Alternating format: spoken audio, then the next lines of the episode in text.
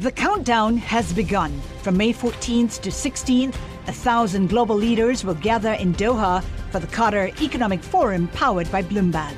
Join heads of state, influential ministers, and leading CEOs to make new connections, gain unique insights, and uncover valuable opportunities in one of the world's most rapidly rising regions. Request your invite for this exclusive event at QatarEconomicForum.com. Welcome to the Bloomberg P&L podcast. I'm Paul Sweeney along with my co-host Lisa Abramowicz. Each day we bring you the most noteworthy and useful interviews for you and your money, whether you're at the grocery store or the trading floor. Find a Bloomberg P&L podcast on Apple Podcasts or wherever you listen to podcasts, as well as at bloomberg.com. Well, this pandemic has created a whole new set of consumer behaviors as it relates to eating meals. A lot more people are cooking in, but a lot more people are ordering out. To get a sense of what that means for the pizza business, we welcome Rob Lynch. Rob's the president and CEO of uh, Papa John's Pizza. Rob, thanks so much for joining us here. Give us a sense of how your business has evolved over the past couple of months as the pandemic has really gripped the country and people have become more and more quarantined. Hi, Paul. Thanks for, for having me. You know, our business is built to help in these uh, uncertain times. We are an off premise delivery focused business. We do not have uh, very many dining rooms to speak of. Um, so this is kind of what we do. And we saw the, the challenges that were, were coming into uh, North America um, through our global business. We have we operate in over 50 countries, both including China and South Korea, some of the the countries that were impacted first. And we started, you know, we were able to learn what it would look like. And and you know what we realized is that if we were allowed to uh, to continue to operate, that we would have a big responsibility and a, a big demand for our services. And you know, in China, we weren't able to operate as the government uh, shut down, but in South Korea, we were. And and so we took that model and we applied it to uh, you know North America, and we we focused on making sure that we had were were prepared for business continuity efforts in, in our supply chain, making sure that we could uh, staff up to to meet the incremental demand, and make sure that we had the the appropriate sanitization and, and, and procedures in place to keep our employees safe so that we could continue to operate. And we did that, and and that was a lot of the work that went on in March as we started to see um, things change, and and then shortly thereafter we implemented a, a new platform uh, and no contact delivery, and it has made a world of difference. It has allowed our customers to feel confident that when they order food from us, that we're delivering it in a safe uh, way that that you know they can get food. And you know, everyone's doing their part. People are staying home to try to fight this pandemic, and the only way people can stay home is if they have food. And you know, the the frontline workers out there in the grocery stores and our delivery drivers and and inside team members are doing a doing a great job making sure that that we can get through this thing and and fight this terrible pandemic. So, what did you kind of see pre and post the quarantine? Give us a sense of kind of how your sales changed once people really were in the lockdown mode? It's a great question. You know, we got off to a really strong start uh, in 2020. We were up about seven percent in the in the first quarter until um, mid March when we started seeing the initial impacts of COVID 19, and people started to pantry load a little bit, and um, you know, people really and the uncertainty um, created a dynamic where people didn't order out, and so we, we but we got through that and and um, and then April hit. And once we got into April, we were about two weeks into the shelter in place orders in most states and across the country. Um, our business just took off. And you know, as we reported yesterday, we saw 27% comp store growth. That that's the best month in the company's history. Um, so you know, we weren't we weren't expecting that level of growth, but we've been able to um, manage it. And you know, it, it's amazing what happens in business when you get really busy. People get more productive. People step up to the challenge, and our team has just risen to that challenge. And through their efforts out in the field, out in our restaurants, you know, our customer service scores are up a thousand basis points over the last six weeks. um, people really appreciate the fact and the, the extra care that we're taking and the extra efforts we're making to bring them, you know, pizza. And you know, pizza is it's not just sustenance; it's actually a little bit of a return to normalcy. You know, it's a little bit of right. of of that joy that, that they you know that they're looking for as they um, stay home for for weeks on end. So it's been a really rewarding thing. Our co- company morale, especially the folks out in the restaurants, has never been higher, and um, it's really been a privilege and an honor to help out during these challenging times. All right, so talk about, to us about your employees, your your, your team members here. As I, am guessing, as you ramped up, you mean I talk about 27 percent uh, same store sales growth in uh, in in April. You need some more uh, folks on the ground delivering the pizzas, making the pizzas, delivering them. Give us a sense of how you're kind of ramping up and taking care of those folks on the ground.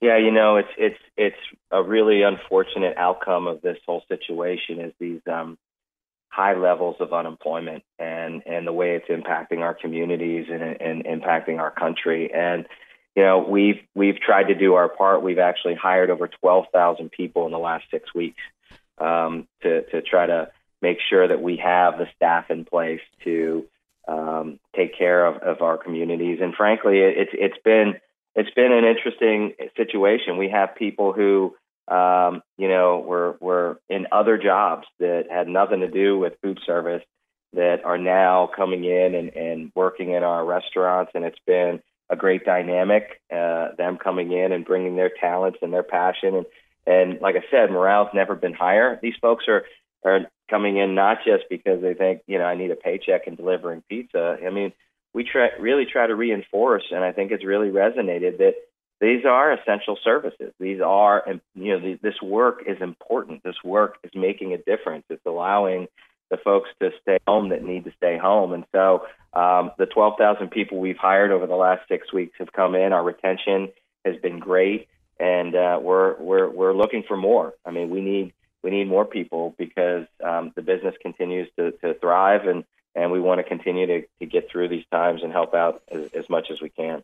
Rob, talk to us a little bit about the supply chain. Are you able to get all the ingredients you need to keep your process going? We've heard some reports out that you know maybe dairy, uh, there might be some supply chain issues, meat, pork, things like that.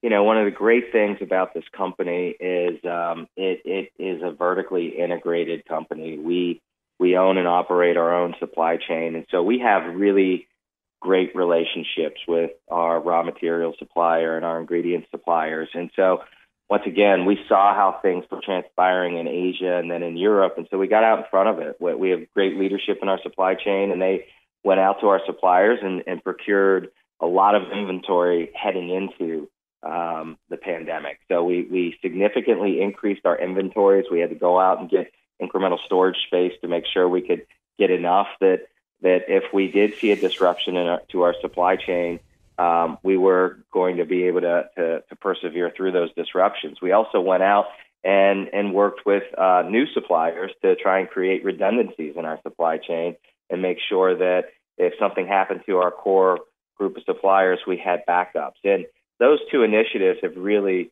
paid dividends. We've seen no uh, business impact from um, ingredients um, challenges in, in, the supply chain. Right now, a lot of a lot of protein um, suppliers are, are challenged, but we have been able to, you know, make sure that we have access to all the pepperoni and sausages that we need for those are the biggest proteins in our business. Um, and and we've we've got plenty of it, and, and we're operating at a high level. Rob, how do you think this is going to play once we get to the other side of this? As it relates to your business, are you are you guys thinking about how consumer behavior may be changing either positive or negative for your business? You know, this, this is we we faced um, multiple economic challenges over the last 20 years. If you talk about the dot com bubble, you talk about the the banking and real estate bubble back in 2008, and you know, I think when those happened, people said, you know, the world's never going to be the same again. And and then the economy reco- recovered, and I think we kind of went back to normal. This is a this is a health crisis. I think this is this is going to be different. I think that um, until we have uh, the ability through a vaccine or you know even better a cure um, to to give people confidence in their personal safety and the safety of their families.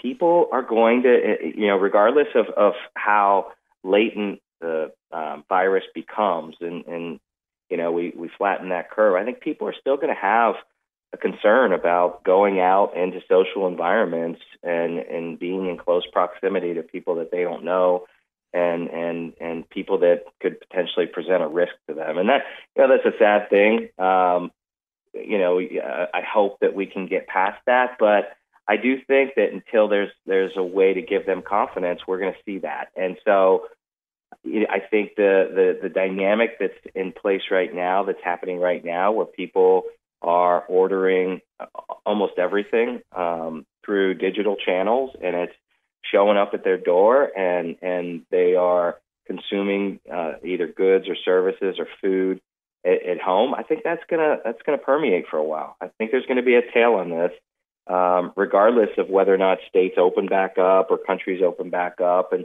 and um, you know I hope that we can get past that because I, I, I love the fact that we've got a great entrepreneurial dynamic in the food service industry, and we've got a lot of people depending on um, customers coming back to their restaurants and their dining rooms. And so I hope that we get past that as quickly as possible. But you know, as long as people are are, are continuing to rely on uh, delivery and, sh- and staying home more often, we'll be there to help out. That was my discussion with Papa John's CEO Rob Lynch, uh, really talking about the business, how it's changed. They had just a, a surge in uh, delivery activity uh, in April, not surprisingly, but it's up 28%, the strongest month in the in the company's history. So they're you know they're hiring more workers, more delivery folks to kind of meet the demand. But really interesting to see how the changing dynamics uh, in the food services business is benefiting uh, certain companies, particularly the ones that really are, are focused yeah. on delivery, like like Papa John's. So it, uh, it was a great interview. Yeah, it was it really was interesting hear him talk about his business and you know trying to balance the the growth of the business with trying to protect uh, the workers as well. It's hard to put into perspective uh, data that really defies historical precedent, and that is the position that we are charged with at this point, looking at report after report that shows millions of Americans losing their jobs in record speed. This morning, we got more initial jobless claims, another 3.17 million individuals filed for claims. The question is, how quickly will this recover? How much damage, and for how long uh, will this make its mark on the economy? Joining us now, Danielle DiMartino Martina Booth, Chief Executive Officer and Director of Intelligence at Quill Intelligence, also former advisor at the Dallas Fed, a Bloomberg opinion columnist, and the author of the book Fed Up, an insider's take on why the Federal Reserve is bad for America. Danielle, I would love your sense right now as we watch a demolition of more than a decade of job creation in less than two months. Do you get a sense of how quickly these jobs can be brought back on?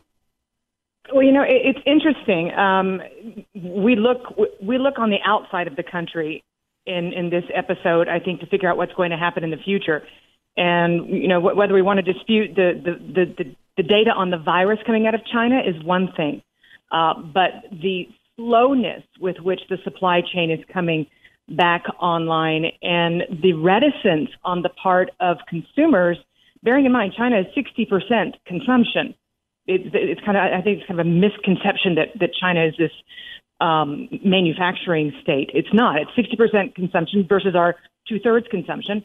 Um, but the reticence that consumers are showing, I think, should teach us something about potentially what's going to happen with our own consumers here in the United States. That's going to determine whether or not we have a second wave, a first derivative, if you will, of, of, of layoffs in this country not directly in leisure and hospitality and in restaurants and in things that were impacted uh, singularly by COVID, but more so because of demand destruction and companies feeling that they have to cut costs. Um, some of those high skilled workers that nobody wanted to let go of. We used to talk about skill shortages three months ago. Um, so I think that's what it's going to come down to is whether or not there's a sense of demand destruction that allows for this next wave of layoffs white collar workers, higher income to come through. So I'm literally combing through warn notices on a state by state basis every day.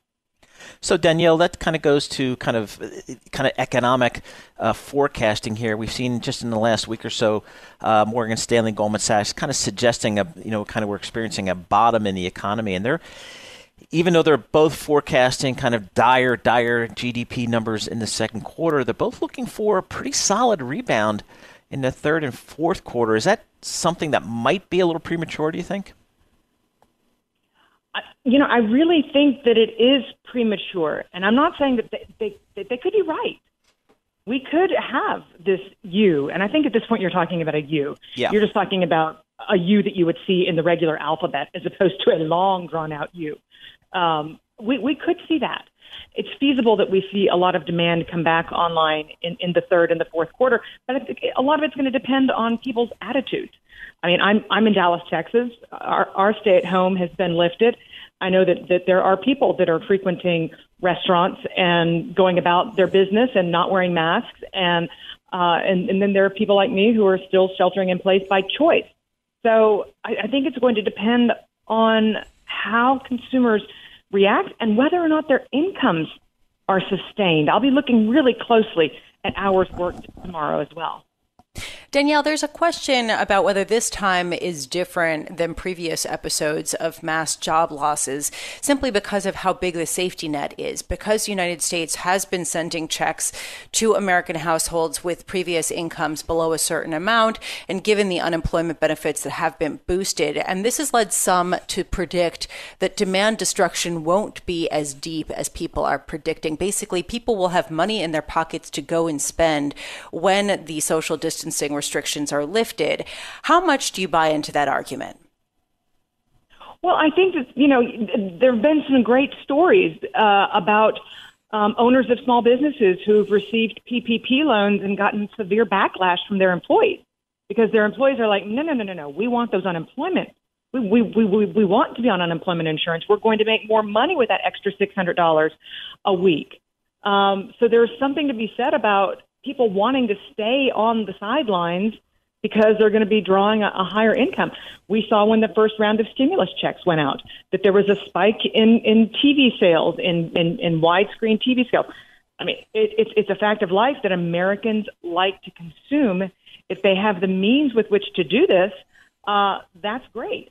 The, but what I'm focused on more is is whether or not they're going to be able to go up the consumption ladder. If they're going to sustain their lifestyles, or whether or not we're going to be able to bring 25% of Airbnb's workforce back online, if we're going to be able to bring Uber's force, uh, workforce back online. Again, I'm, especially Silicon Valley, uh, to, to see these big employers relent, I think is unique, and we should be following that closely.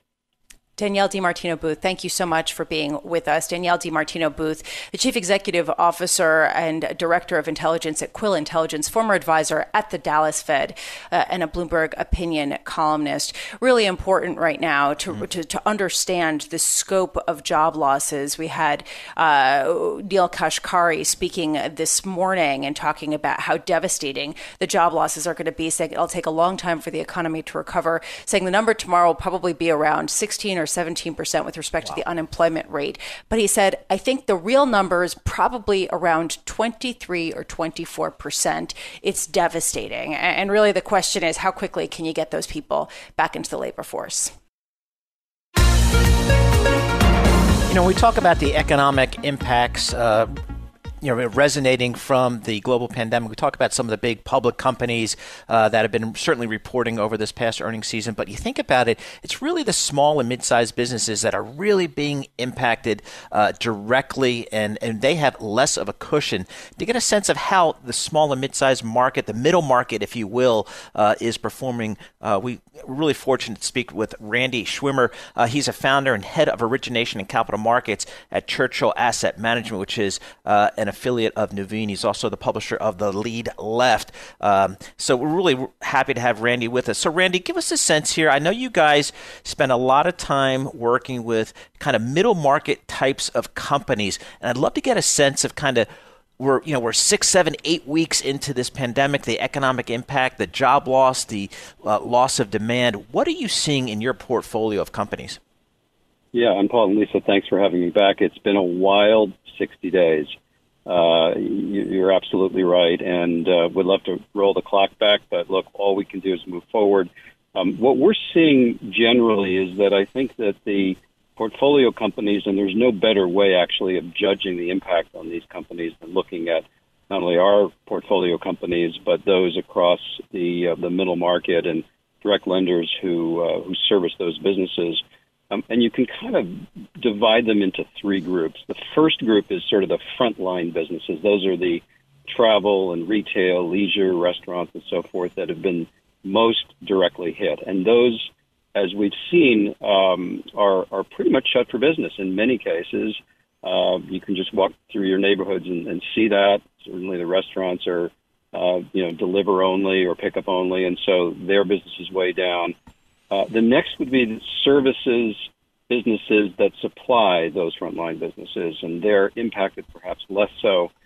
Um, and then we have businesses that seem to be, you know, uh, fairly intact. Uh, they tend to be in, in the service sector uh, areas um, that, that we focus on, more defensive businesses in, um, in IT, for example, keeping the back offices going while we're all working at home. Um, and those businesses seem to be doing pretty well, and that's pretty much the kinds of companies that we've been uh, financing over the last uh, 10 years, 10, 12 years. So, um, but in general, uh, it's it's pretty significant, and you've seen that reflected in uh, the unemployment numbers that just came out. Randy, uh, we've had a lot of conversations about the dry powder that's been raised or some of the uh, funds that have been raised over the past few years to invest in small and mid sized companies. We've talked also about uh, some excessive risk taking, but I'm wondering at this point, what would it take for private debt managers to unleash that uh, dry capital into a market that's desperate for it, especially as we see that uh, about 52% of U.S. small businesses surveyed by the Human Resource Management Society think that they're going to be out of business in six months if the shutdowns continue. Right. So you've identified clearly the need, and now the question for uh, those of us who are on the front line of financing is what are what can we expect in terms of the next three to six months in terms of performance of those businesses. Now, there's some of those, uh, for example, that we know, like restaurants and fitness centers that have been completely shut down. It seems like we are starting nationwide uh, to see signs of th- those kinds of businesses, state by state, opening up. Uh, with definite limitations. Uh, and so it's not all opening up at once, and you're not seeing all the customers flooding back. There's going to be social distancing. It's going to be uh, a, slow open rather than a quick one. Um, and so what's what finance uh, folks like ourselves are looking at is try to get some conviction around where revenues are going to be. Because if you're going to extend credit to these businesses, you want to have a fair sense of when they are going to be opened up, when they're going to start re- generating revenues, when they're going to generate cash flows, and what level are we going to be seeing. For example, the restaurant business. Is that going to be back up to where it was? We don't think so. That's not a business uh, sector that we we finance. But I think for those who do, you know, are we going to see 30% of what we had in January? Is it 50%? Is it 20%? So those numbers are very hard to tell. The other thing that's going on is even sectors like healthcare, which you know we do a lot of. Some of the physician-focused practices, and you probably have seen this in your daily lives, you can't just walk into your doctor's office for an appointment. You have to. There's telemedicine. Uh, you can do a lot by phone. So, what's the impact of those businesses? They're clearly going to be coming back, just as gyms are going to be coming back, some restaurants. But to answer your question, there are going to be some businesses that um, it's going to be very hard to get conviction over how they're going to be doing. But once that starts to happen, and once we start to see America going back to work, and we get a sense that these companies are coming back, then you can model uh, performance on those companies and actually figure out whether or not they're going to pay your loans back. Too short. Randy Schwimmer, thank you so much for being with us. We'll have to have you back to discuss this as time goes on and we get a clearer sense of some of those future revenue flows, as you were talking about. Randy Schwimmer, founder and head of origination and capital markets at Churchill Asset Management, an affiliate of Nuveen, also publisher of The Lead Left. If you don't receive it, you should. It is a great compilation of all things having to do with the middle market lending space, uh, the uh, absolute authority when it comes to that. Well, the discussion here as it relates to the pandemic seems to be switching over or migrating or evolving over to when the U.S. economy can open up. How should we open up? And a lot of that is predicated upon the virus itself and, and is there a second wave and, and so on and so forth. And those are relying upon a lot of uh, models from healthcare, from scientists. Uh, the real sense, though, is a lot of uncertainty. Barry Ritholtz, Bloomberg opinion columnist and host of Masters in Business on Bloomberg Radio, is also the chairman and chief investment officer of Ritholtz Wealth Management. Uh, he joins us on the phone here, Barry. So, Barry, thanks so much for joining us. But as we think about this reopening, we're, we're really kind of flying blind, Barry, because we've never experienced this before. To, to say the very least, the, the closest thing we had was the pandemic – um, just about a century ago, the so called Spanish flu. And the technology, the medical technology that existed then, was so different than today. They had a lockdown, and, and you could see in the history books the cities and states that followed the lockdown uh, suffered a much less substantial second wave. And so we're going to run uh, another a rerun an experiment that was done a century ago to see which states um, really get hit by a second wave, which states flatten the curve, and, and which don't. It, it it's unfortunately going to be a experiment with real life consequences. Barry, you recently wrote a column about how models can never get things quite right. And when I talk to economists, we've spoken with a number uh, of thinkers and investors who basically say we're flying blind. We don't know what to expect. And yet, by X, Y, and Z, how can people be investing with any conviction right now based on the level of unknowables right now out there? So that's a deeply philosophical question, and and I'll try and you can you count two... on me, Barry, anytime. All right, I'll, let me let me wonk out on you a bit. So, Please. so first, we use models constantly. You use models all the time, and the underlying premise of all these mathematical depictions of the world are simply that hey, the future is likely to look very similar to the past. And as long as there aren't any radical changes going forward, we can rely on our models. Uh, some models, and I use the example of Netflix. Hey, when when Netflix uses its model to say, based on your viewing habits against what the rest of our 167 million subscribers like, we're going to predict you're going to like this. If that model goes wrong, well, who cares? You wasted 90 minutes. But in other circumstances, when things that have never happened before happen, the models just effectively lose their mind, and you end up with things like negative oil prices, or hey, tomorrow is the BLS um, employment situation report. There has never been a period in history where 30 million people filed first time unemployment claims in a month. So, whatever comes out of that BLS model, I suspect is going to be not exactly precisely depicting reality because that's the sort of input that breaks models. All right, so Barry, the models, okay, limited uh, applicability here in this these unprecedented times. So, it, it, are investors just simply supposed to just kind of look past this quarter's earnings, look past the second quarter GDP number, look past the unemployment data, and just kind of focus on 2021 and put a multiple on that? 2021, 2022, 2023. Uh, there are lots of variables, the biggest being how soon do we have a treatment, and beyond that, how soon do we have a vaccine.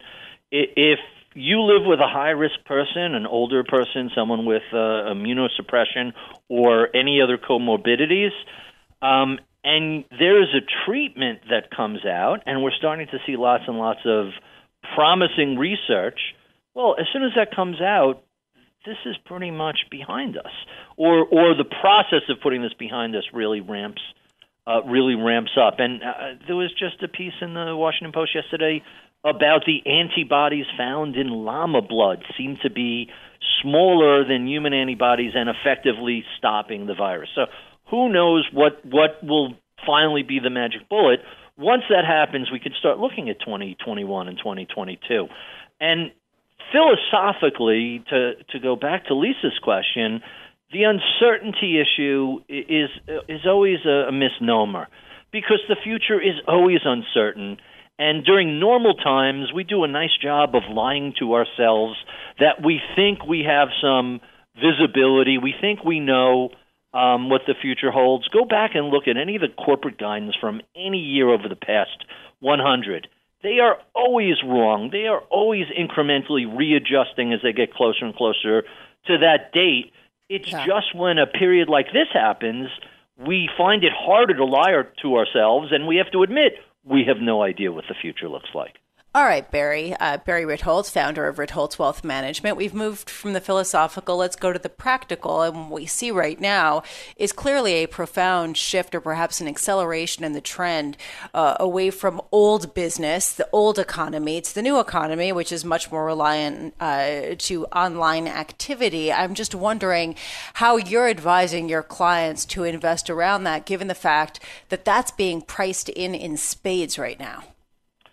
So we don't think that these sort of external events should cause people to fully um, rejigger their portfolio. You should have a financial plan.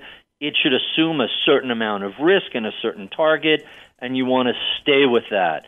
Uh, if you look at the changes in valuation between the U.S. and, and overseas, all right, if you've been very overexposed to overseas and you want to throttle that back, you can do that. If you've been underexposed to the growth sector, to technology, you can make a change in that direction. I don't see any sort of inflation on the horizon, but a number of people uh, have been making that claim. And just as a little bit of an insurance policy, if you want to buy uh, the Treasury inflation protected securities, the TIPS bonds, uh, that that certainly could make sense to a portfolio. I think we're more likely to see deflation than inflation. But hey, you know, you don't complain every year when your house doesn't burn down and you, you already paid for fire insurance. So those are the sort of things, little trimming you could do around your portfolio. But think back to events like September 11th or the 87 crash. Those aren't the sort of things that warrant a wholesale um, redo of a portfolio. They should just make you think, hey, am I properly positioned for when we get past this externality. And and a lot of people are discovering that they weren't properly positioned heading into it, and this is as good a time as any to readjust. Hey, Barry, thanks so much for joining us. As always, Barry Ritholtz, Bloomberg opinion columnist and host of Masters in Business on Bloomberg Radio. Also, founder, chairman, and chief investment officer of Ritholtz Wealth Management, joining us on the phone. Thanks for listening to the Bloomberg P&L podcast. You can subscribe and listen to interviews at Apple Podcasts or whatever podcast platform you prefer. I'm Paul Sweeney. I'm on Twitter at PT Sweeney. I'm Lisa Abramowicz. I'm on Twitter at Lisa Abramowicz1. Before the podcast, you can always catch us worldwide on Bloomberg Radio.